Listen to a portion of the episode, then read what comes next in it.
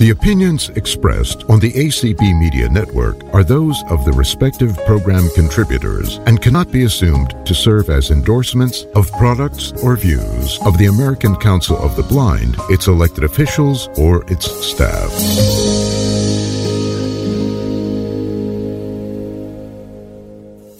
Hi, everybody. Thank you for attending the third live episode of the Demand Our Access podcast.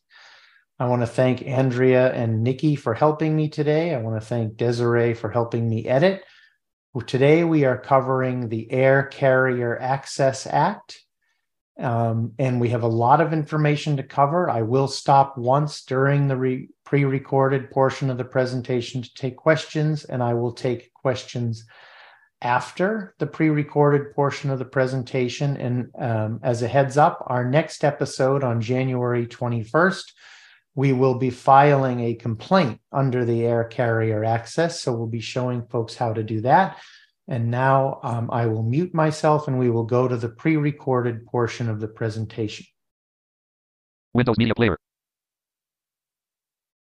I want to say that I've been battling a sore throat and cold for the last few days.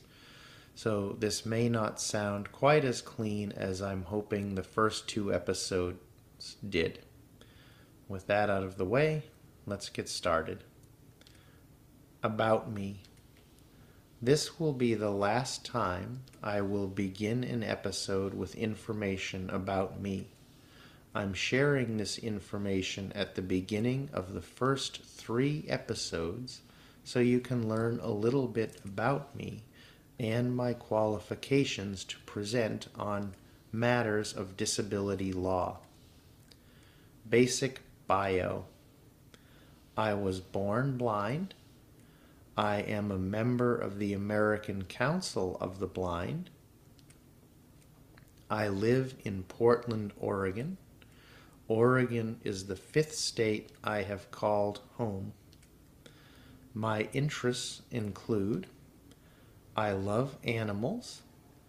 I am a huge sports fan.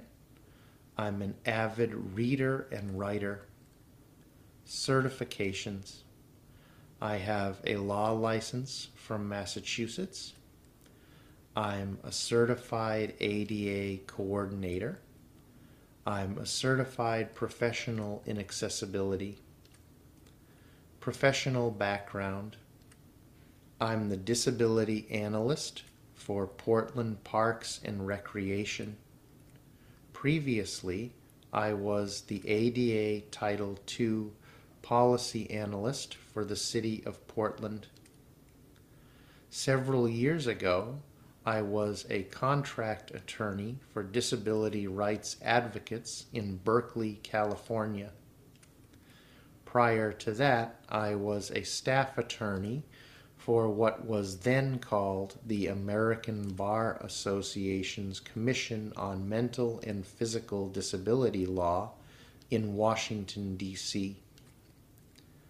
Disclaimer The information presented in any of the Demand Our Access podcast episodes on the Demand Our Access website or otherwise shared in conjunction with or through association with the Demand Our Access project is expressly not individual legal advice.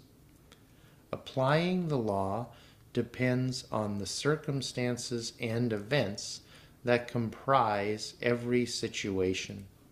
Since legal advice is fact specific, nothing about the Demand Our Access project can provide an individual, a group of individuals, or an organization legal advice. Roadmap. In this episode, we will be focusing on the following 1. Airline Passengers with Disabilities Bill of Rights. 2. Selected provisions of the Air Carrier Access Act. Introduction This episode is designed to provide a good amount of information about our rights as airline passengers with disabilities. It is not intended to address every requirement the airlines have to provide us, or is it going to address every aspect of discrimination we may face as people with disabilities when we travel by air?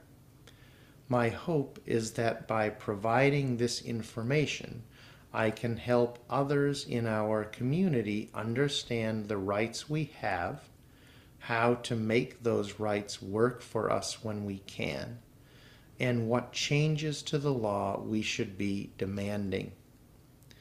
If you want more information about the topics presented here, or you think you may need information not presented here, the show notes accompanying this episode and posted to the website has links to all of the resources covered here. So, I wouldn't listen to this podcast expecting to take notes. Rather, I would listen to gain an understanding of what is generally required. When you are planning a trip or you are thinking about filing a complaint, use the website to access information applying to your specific situation. Airline Passengers with Disabilities Bill of Rights. The Airline Passengers with Disabilities Bill of Rights, Bill of Rights, was developed by the Department of Transportation, DOT, as a cleaner way of explaining the rights promised people with disabilities in the Air Carrier Access Act, ACA. The Bill of Rights makes the following 10 promises 1. The right to be treated with dignity and respect. 2. The right to receive information about airline services and aircraft services, capabilities, and limitations. 3. The right to receive information in an accessible format. 4. The right to accessible airport facilities. 5. The right to assistance at airports. 6. The right to assistance on the aircraft. 7 the right to travel with an assistive mobility device or service animal. 8. The right to seating accommodations. 9. The right to accessible aircraft features. 10. The right to a resolution of disability related issues. While the rest of this episode will cover provisions of the ACA, the Bill of Rights is a great place for you to begin learning about your rights under the ACA. Selected provisions of the ACA. Effective communication. Website accessibility. The accessibility of airline websites is discussed in 14 CFR section 382.43. Some of its key provisions are as follows. If an airline flies at least one plane with 60 or more seats, that airline's primary website had to be accessible by December 12, 2016 if an airline's primary website is covered, it must comply with level AA of version 2.0 of the Web Content Accessibility Guidelines. Let me just stop here and add that the Web Content Accessibility Guidelines are already on version 2.1. So, this guidance from the Department of Transportation to the airline industry is already a little bit out of date. The pages on the primary websites were to be tested by people with disabilities and or disability organizations for compliance with the Web Content Accessibility Guidelines and for the usability of the pages. Consulting by the disability community was to be done prior to the scheduled date for compliance. There is no requirement for ongoing organized testing of web pages. If someone acknowledging their disability says they cannot access something on an airline's website, the airline needs to accommodate them in another way. Airline websites must allow people with disabilities to request accommodations for future flights. Information for blind, deaf, or hard of hearing at airports. The regulations related to people who are blind, deaf, or hard of hearing having access to information are addressed in 14 CFR section 382.53.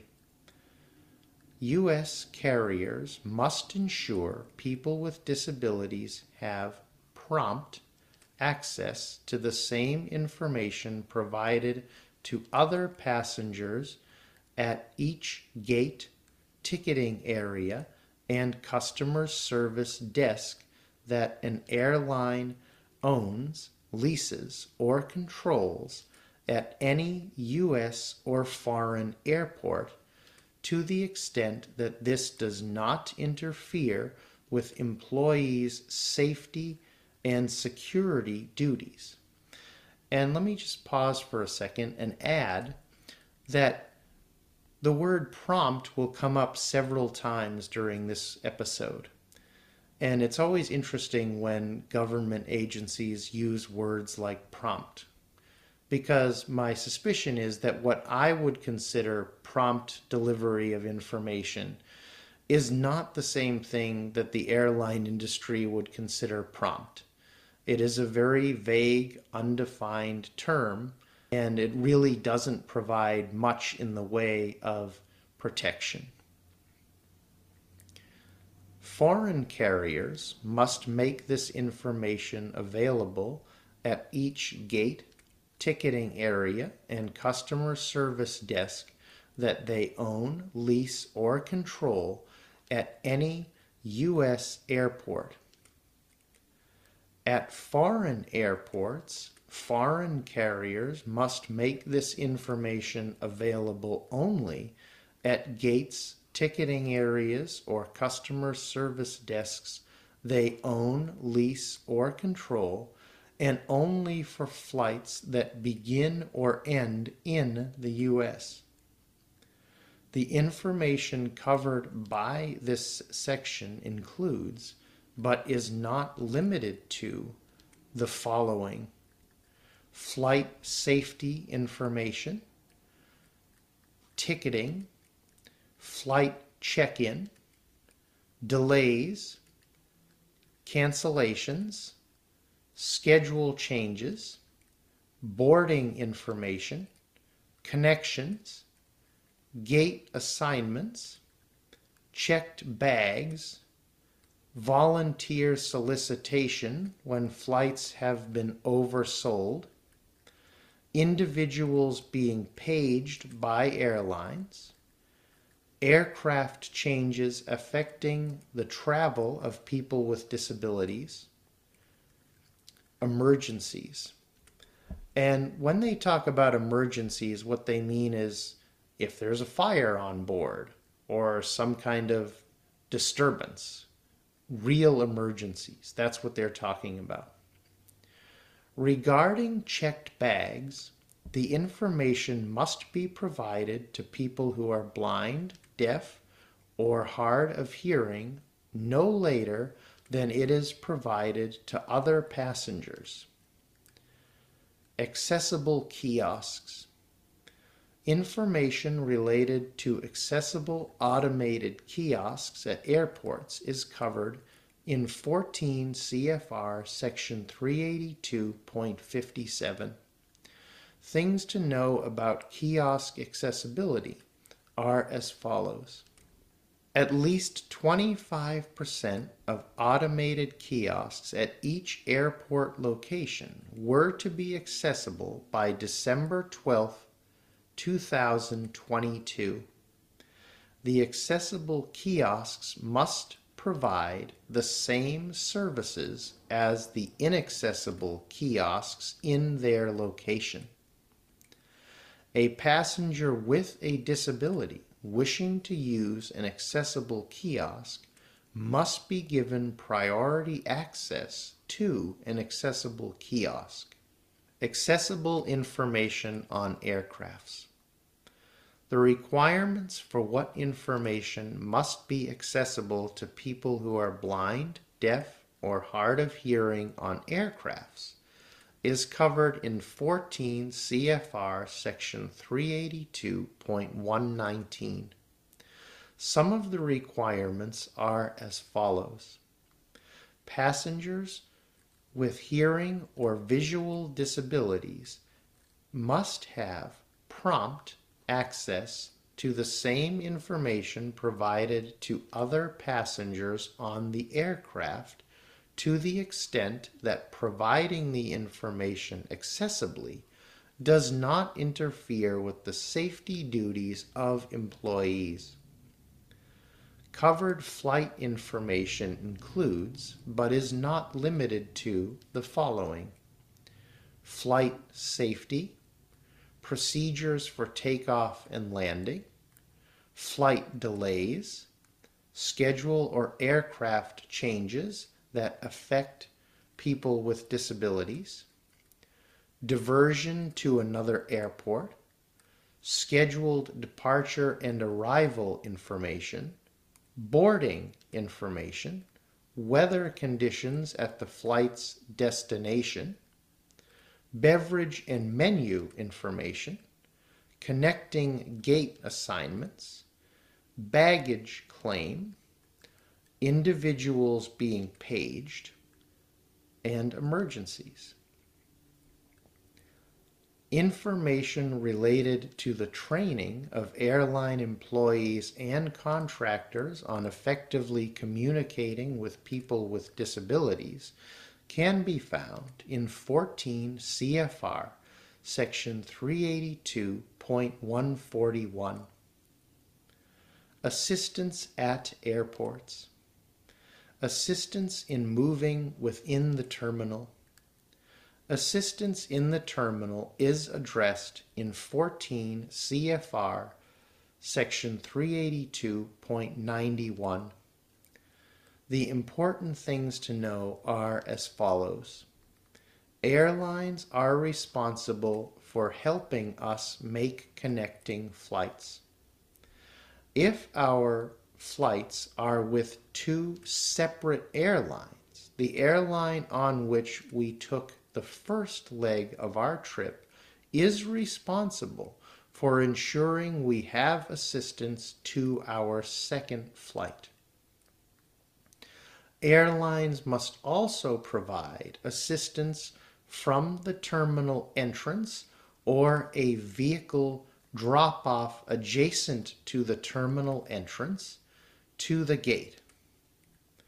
At our departure location, airlines must provide assistance from the plane to the terminal entrance or a vehicle pickup area adjacent to the terminal. This requirement includes assistance accessing key functions of the terminal like ticket counters, and baggage areas.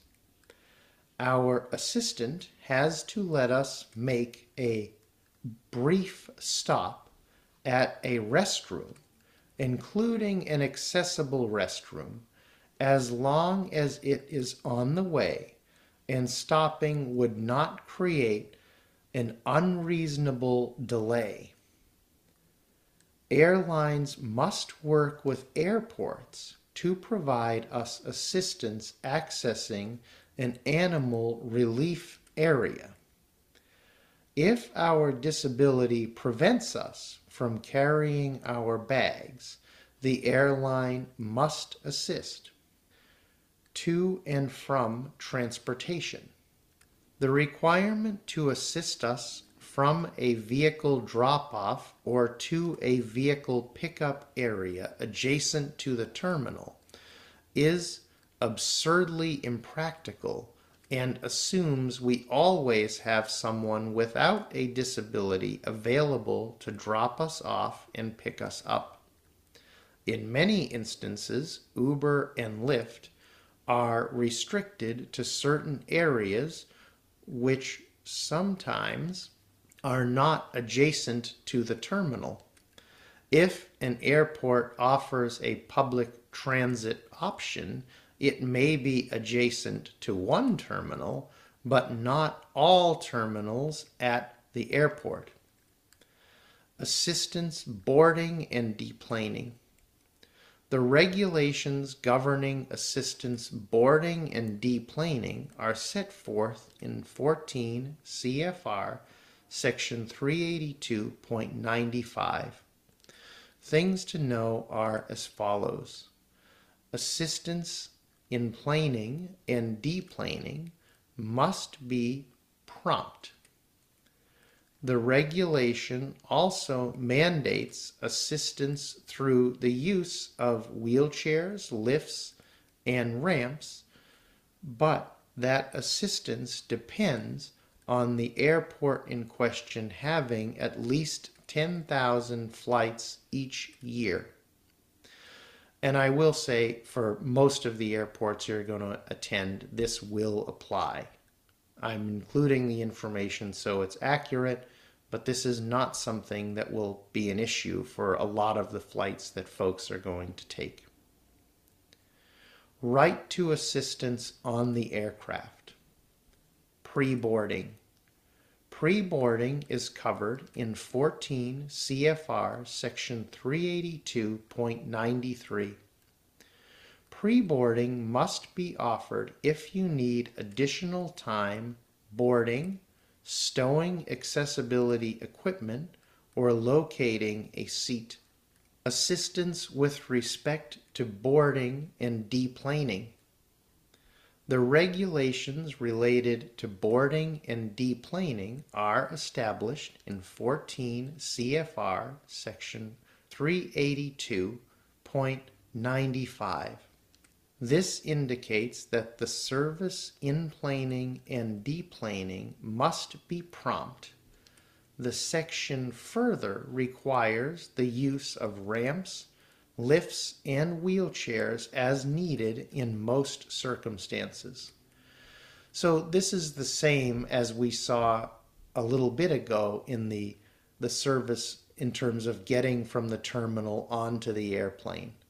It's the same section of the Code of Federal Regulations. It's the same requirements. I just have it here again uh, for completeness.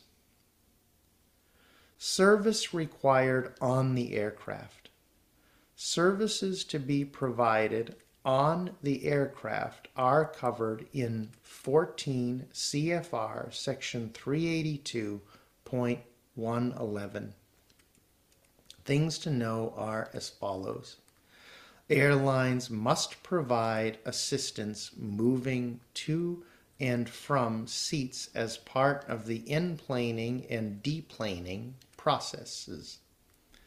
Airlines must provide assistance in preparation of eating, including opening, packaging, and identifying food. If there is an onboard wheelchair, airlines must provide assistance moving around the plane, including to and from the restroom. Airlines are not required to carry us. Airlines must provide assistance stowing and retrieving carry on items. Airlines must provide effective communication to those of us with visual disabilities, are deaf, or hard of hearing so we have prompt access to the same information provided passengers without disabilities. Now I think we will pause and take some questions.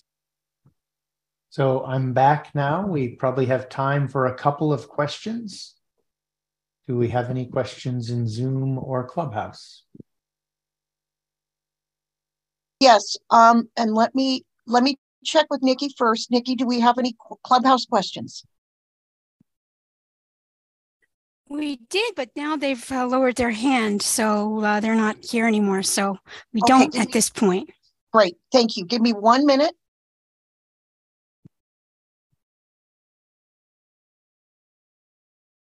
Okay, Dawn, you should be able to speak now. Okay. Um, I have a little tip about um, so a resource that I heard about from Hadley and Jonathan. I can send this to you if you'd like. Um, there's a agency, or I, I don't know if you'd call it an agency, but it's kind of a little department type thing in the TSA, and it's called TSA Cares, and they are um, officers who have went through special certs and training to deal with people with disabilities, and they can kind of help you through a lot of stuff with you know getting through the security and getting you know and getting through everything so I, i wanted to kind of share that because I, i, don't appreciate you there. sharing that, um, Dawn. I, I am aware of that. I didn't cover it here because we have a lot of information to get through. Okay. Um, I will be putting stuff on the website about it. And if people have questions or comments about other things they think should be covered, please let me know. You can contact me at jonathan at our demandouraccess.com. Um, or you can fill out the contact form on the website. Um, and the other thing I would say is if people think we should do an episode giving more information about any of these topics covered quickly in these episodes, please let me know that. This really is our podcast. So I want to develop future episodes based on community feedback. Do we have any other questions? We do not have any hands at the moment, Jonathan. Okay, we will go back to the video or to the pre-recorded portion and we will take some more questions at the end. The right to travel with an assistive mobility device or service animal. Assistive mobility devices. A few things to know about assistive mobility devices on planes are as follows. Airlines must allow assistive mobility devices on planes as carry ons free of charge, consistent with safety regulations. This includes medical devices and or a personal amount of medication. Assistive devices must not count against our carry-on limits.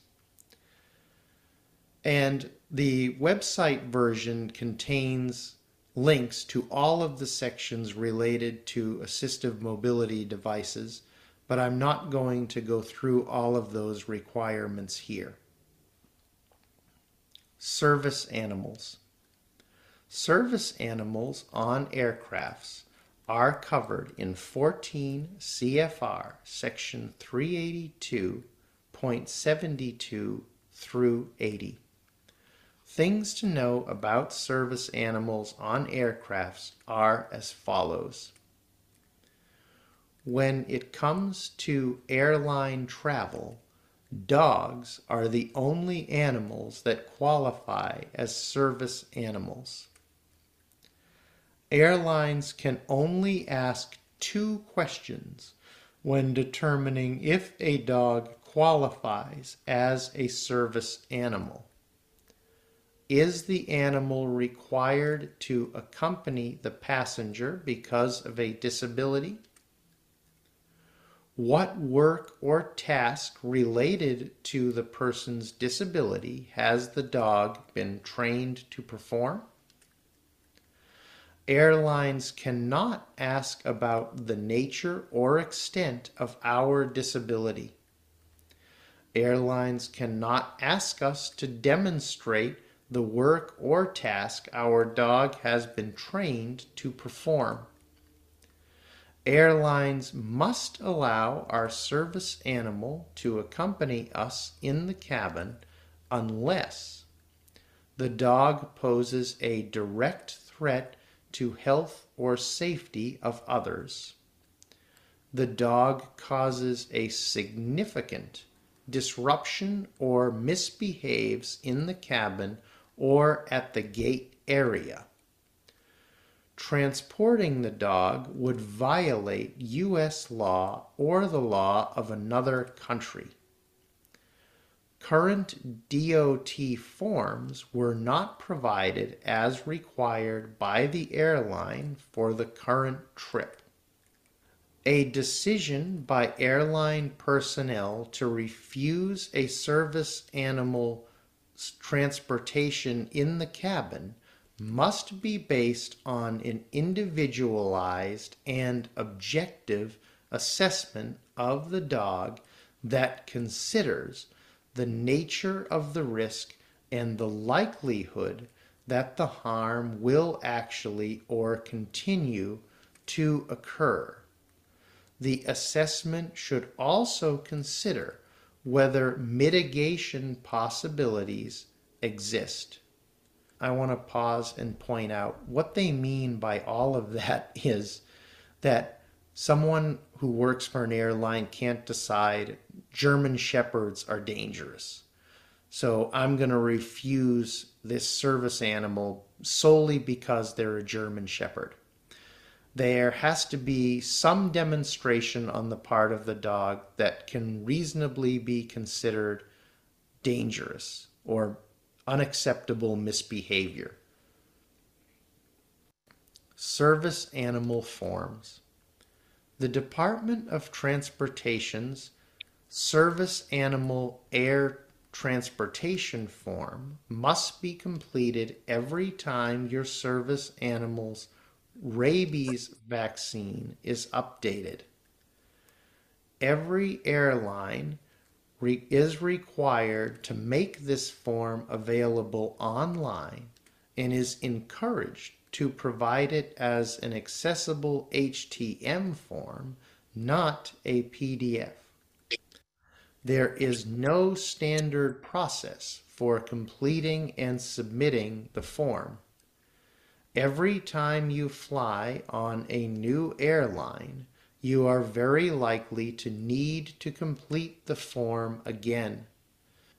Given the general disorganization of the airline industry and the lack of meaningful government oversight of the airline industry, you may be expected to complete the form every time you fly. Whether you do that or you insist you have given it to that specific airline already is a personal choice. If you are flying with a service animal, you really should ask the airlines you will be traveling with about their service animal forms as soon as you make your reservation. You should also let them know you understand you are covered by 14 CFR section 382.81 discussed below and that you know they must provide a seat that will accommodate you and your service animal. When you make contact with the airlines about flying with your service animal, make sure you understand the provisions related to block seating and priority seating discussed in the next section and ask the airlines which seating method they use. For more information, visit the DOT's page on flying with a service animal. Seating accommodations. Passengers entitled to seating accommodations. The people with disabilities entitled to seating accommodations are listed in 14 CFR section 382.81. Things to know are as follows. If you use an aisle chair to access the aircraft and you cannot readily transfer over a fixed aisle armrest, you are entitled to a seat in a row with a movable aisle armrest. If you bring a personal care attendant, PCA, to assist with accommodations airlines must allow your PCA to sit next to you. And an example of this one is the airlines are not required to feed someone with a disability who requires feeding assistance. If you bring a PCA to help you eat on the plane, the airline is required to have that person sit next to you. If you travel with a service animal, you are entitled to either a bulkhead seat or another seat as requested by you. If you have a fused or immobilized leg, you are entitled to a bulkhead seat or other seat that provides greater leg room than other seats on the side of an aisle that better accommodates your disability mechanisms for addressing seating accommodations.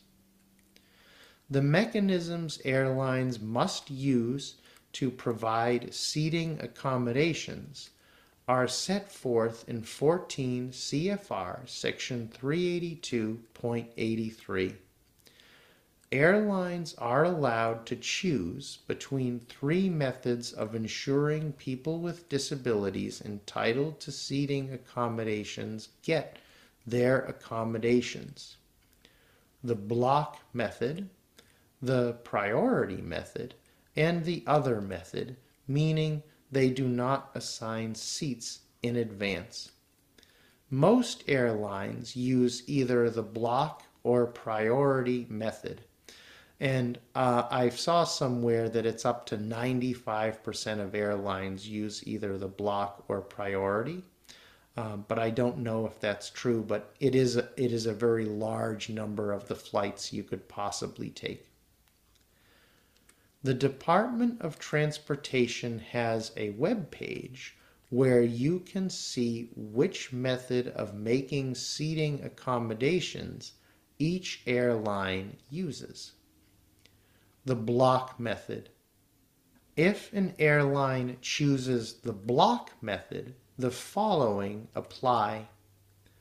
The seats blocked for people with disabilities covered in 14 CFR section 382.81 cannot be made available to people not entitled to accommodated seating until 24 hours before the flight is scheduled to depart.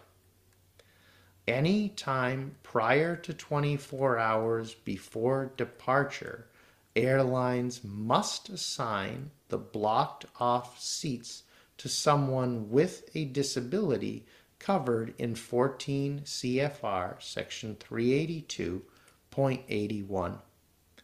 If you have a disability covered by 14 CFR section 382.81 and you do not request accommodated seating at least 24 hours prior to the scheduled departure, the airline is not required to move a person without a disability who has been assigned one of the previously blocked off seats. So it's really critical to pause and be aware of that.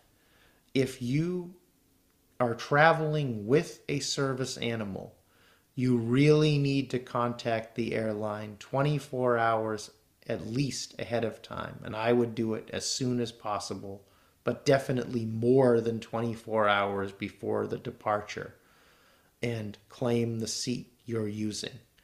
That, of course, is if the airline uses the block method. The priority method. Things to know about the priority method are as follows.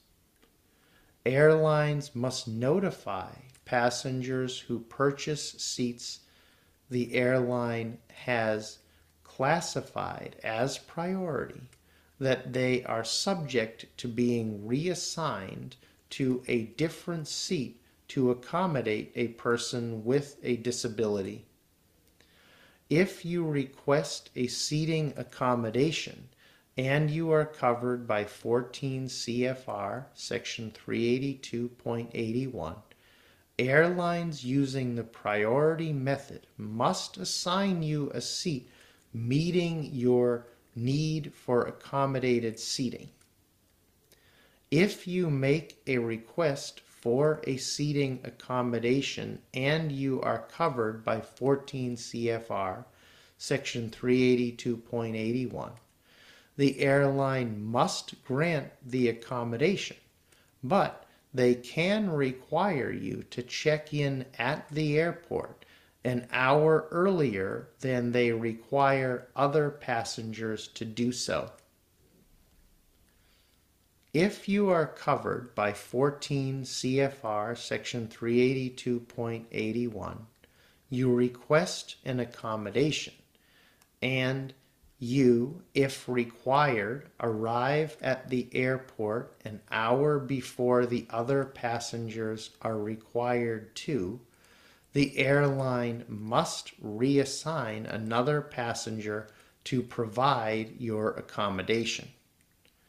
If you are covered under 14 CFR section 382.81, but you do not check in at least an hour prior to the standard check in time, if required by the airline, the airline must try accommodating you, but they do not have to reassign any passenger to accommodate you. I want to stop again and just really drive this point home. If an airline uses the block method, again, it's really important to request your seat as soon as possible to let them know you understand you're covered as a service animal user by 14 CFR section 382.81. And this whole nonsense about checking in an hour early, they can require it. That's what the law says.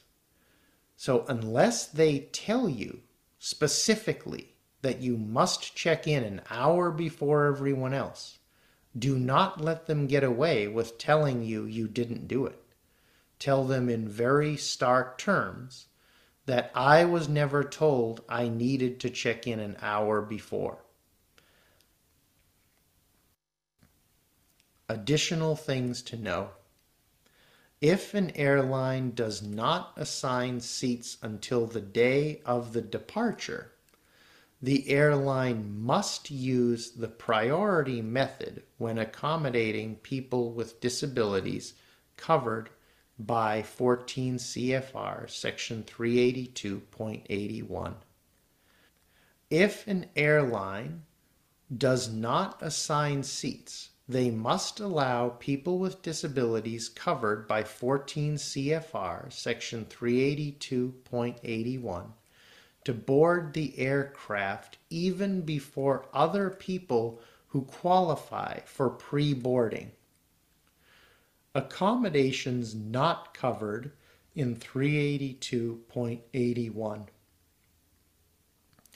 The seating accommodations process for people with disabilities not covered in 14 CFR section 382.81 are established in 14 CFR section 382.85 under the block method if an airline uses the block method of assigning seats to people with disabilities and you are not covered by 14 CFR section 382.81, the following apply.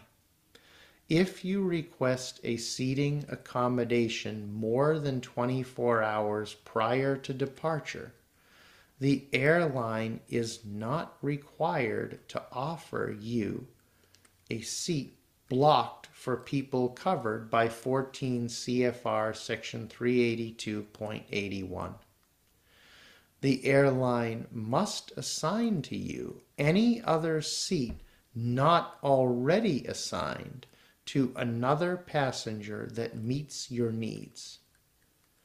Under the priority method, when you are not covered by 14 CFR section 382.81 and the airline uses the priority method, the following apply.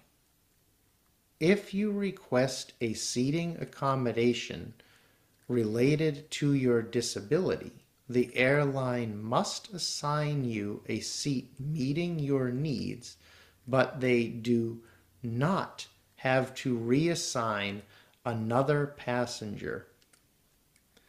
If the airline grants your request, they may require you to check in an hour prior to standard check in time. If you are assigned to a priority seat and someone covered by 14 CFR section 382.81 requests accommodated seating, the airline can relocate you regardless of your need for accommodated seating. Additional things to know. On flights where advanced seat assignments are not offered, those of us with disabilities not covered by 14 CFR section 382.81, airlines must allow us to board prior to everyone else, including other pre-boarders, and select our seat.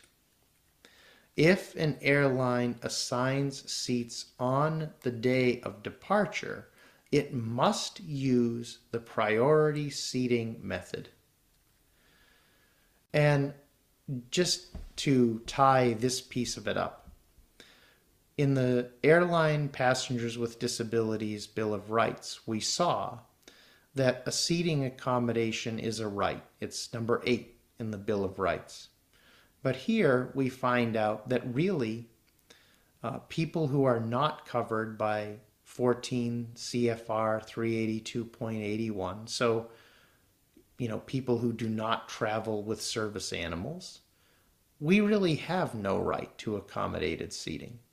They really don't have to reassign anyone to give us a seat we need. So, I don't really see how the Department of Transportation can say there's a right to a seating accommodation when for all intents and purposes, unless you're covered by 382.81, you really don't have that much of a right. They might help you and give you a seat if it's available, but that's pretty much the extent of it. This is the end of this episode. Okay, I'm back. Um, I just want to be very clear because I think I did myself um, put block in once where I meant to say priority. So I want to be very clear. The hour, checking in an hour before the flight or before everyone else has to check in only applies when they use the priority method. But again, excuse me, if that happens, um, make them tell you you have to check in ahead of time. Um, and if they don't tell you you have to check in an hour before everyone else, and they try to deny your request, uh, let them know they can't do that because they didn't tell you. And now we will see if we have any questions in the minutes we have left. Okay, thank you, Jonathan. Nikki, do we have anybody on the clubhouse side?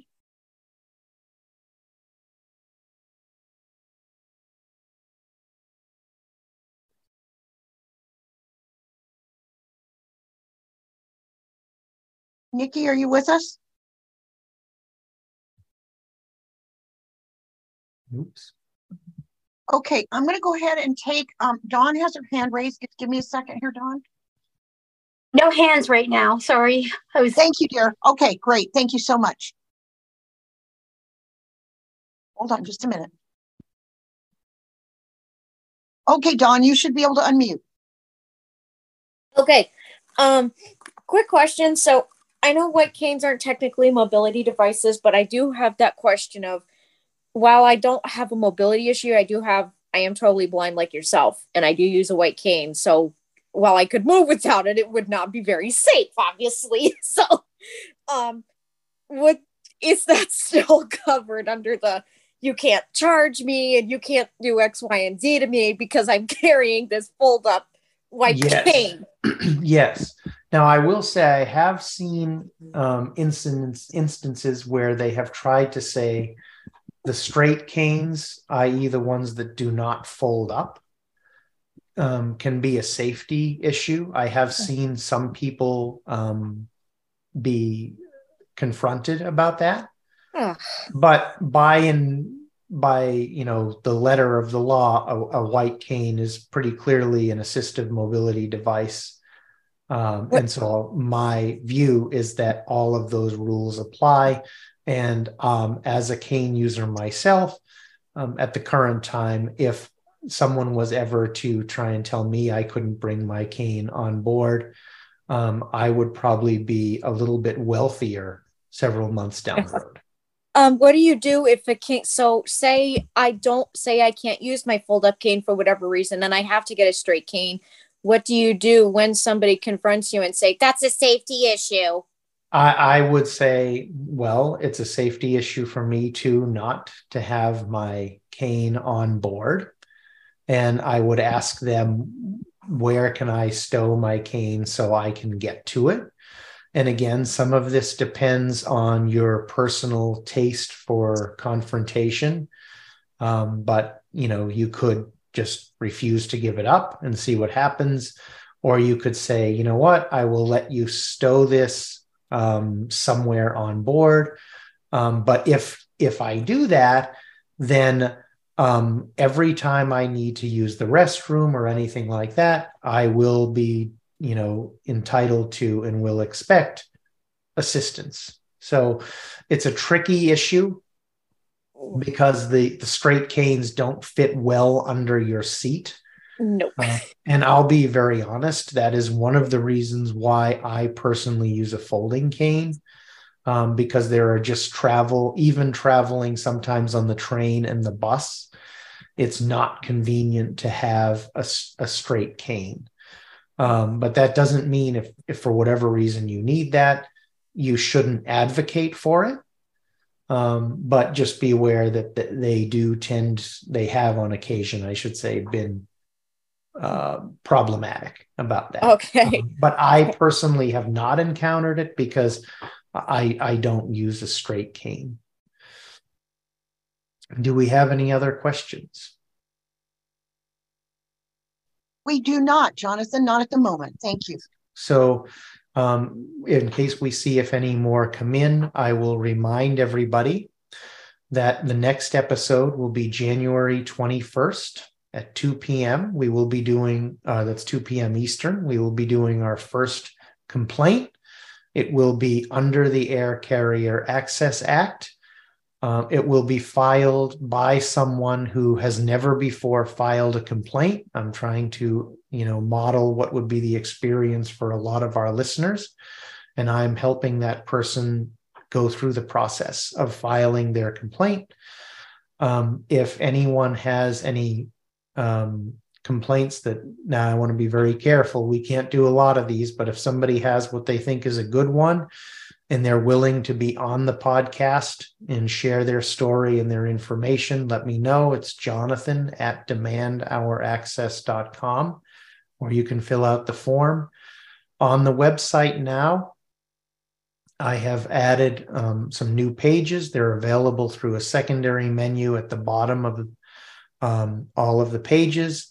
One of the pages is accessible transportation. On that is Um, I'm starting to build out all of the information related to the Air Carrier Access Act. Um, and in case I didn't say it already, this podcast has been accepted to Apple Music, uh, Apple Podcasts. So you can now subscribe to Apple Podcasts. So if you missed this live version, you can access the pre recorded version there or through Amazon Music, Google, um, and TuneIn Radio are the ones we have so far. All of that information is also on the Demand Our Access website. Okay, then I guess we can be done. Thank you very much again, Andrea and Nikki, for helping. And I will talk to you all again on January 21st at 2 Eastern.